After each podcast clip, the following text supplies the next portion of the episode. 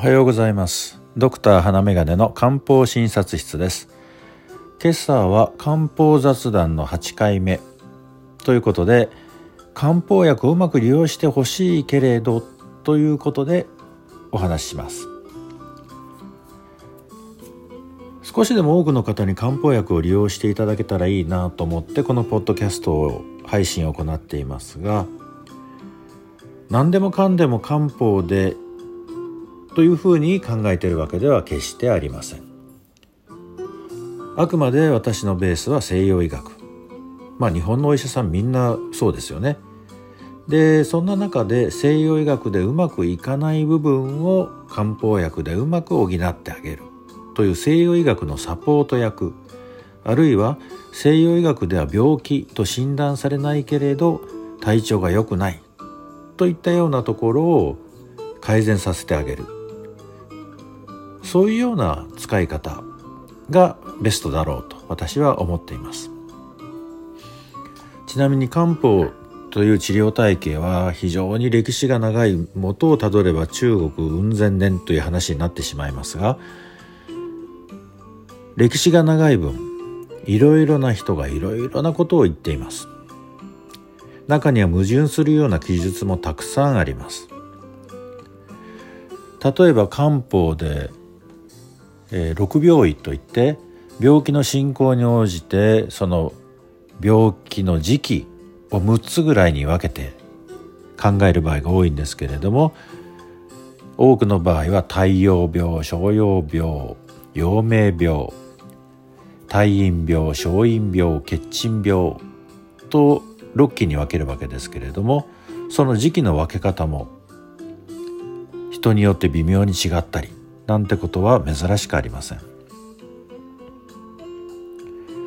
人によって人の心身をどう見るかという見方にも大きな違いがあったりしますから。極端な話漢方を出す人一人一人が違った見方をしている可能性があるといったような治療体系です。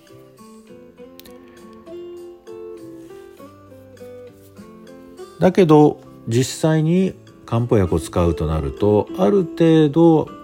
一定の漢方処方に修練されていくという面白さがあります。ただここの過程を分析的科学的に記述することはかなり困難な場合が多いです。科学的に記述できないからといって劣っているわけでもないというのも面白いところです。西洋医学はきっちり書かれているように思いますけれども思われますけれどもあくまで分かっていることをベースに解析しているという面があります。西洋医学でも今の人の体生命というのは分からないことだらけです。分からないことだらけだけれども分かっていることを基準にして分かっているように言っている。というのが、まあ、医学もはじめいろいろな学問の現状であろうというふうに思います。人のゲノムの遺伝子配列が全部解析できたといった頃はこれで人のことはわかるかもと思ったかもしれませんがその頃 DNA からどのようにして人体が作られているかというのを考えた時に DNA から RNA を経由してタンパクを作られる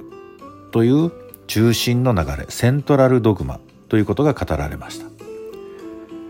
でそんなことが分かってきた中でタンパク合成に関わらない RNA があるということが分かった時にはジャンク RNA ゴミのような RNA だなんていう言い方もされたりしましたけれどもよくよく解析してみるとそのタンパク合成に関わらない RNA の方がはるかにタンパクを作る RNA よりも多く存在しているということが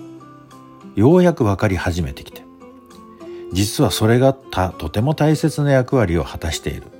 ということが分かり始めたところというのが今ですね。いや分からないことだらけだから西洋医学の方が漢方よりも正しいとか正しくないとか考えること自体があまり意味がなくて。漢方の方だって多くの臨床の積み重ねが存在して今があるわけですからなかなか捨てたものではありません。どちらにしても目標は人の体調を良くすること。よりよく人生を過ごしていくこと。ということになると思いますから西洋医学だろうと東洋医学だろうと利用できるならばうまく利用すれば良いというだけのことです。私は保険診療してますから当然保険適用となるような使い方しかしません。基本的には漢方エキス製剤を利用しています。津村を使うことが多いです。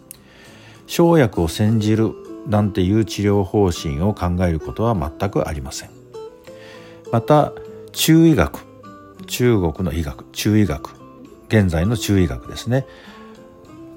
これもちょっとかじると面白そうなんですけれども一つの思考体系を頭の中に形作る必要がありますので随分長い時間がかかると思います。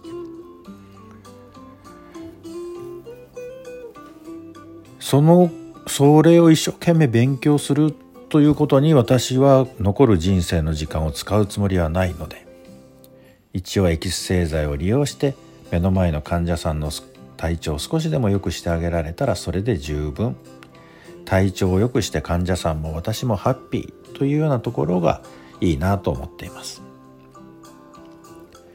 患者さんの中にも漢方薬が大好きという方おられますけれども漢方薬に過度の期待はせず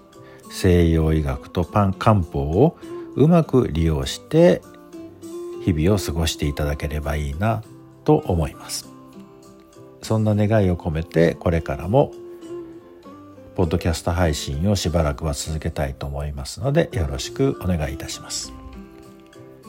今日があなたにとって素敵な一日となりますように。ではまた。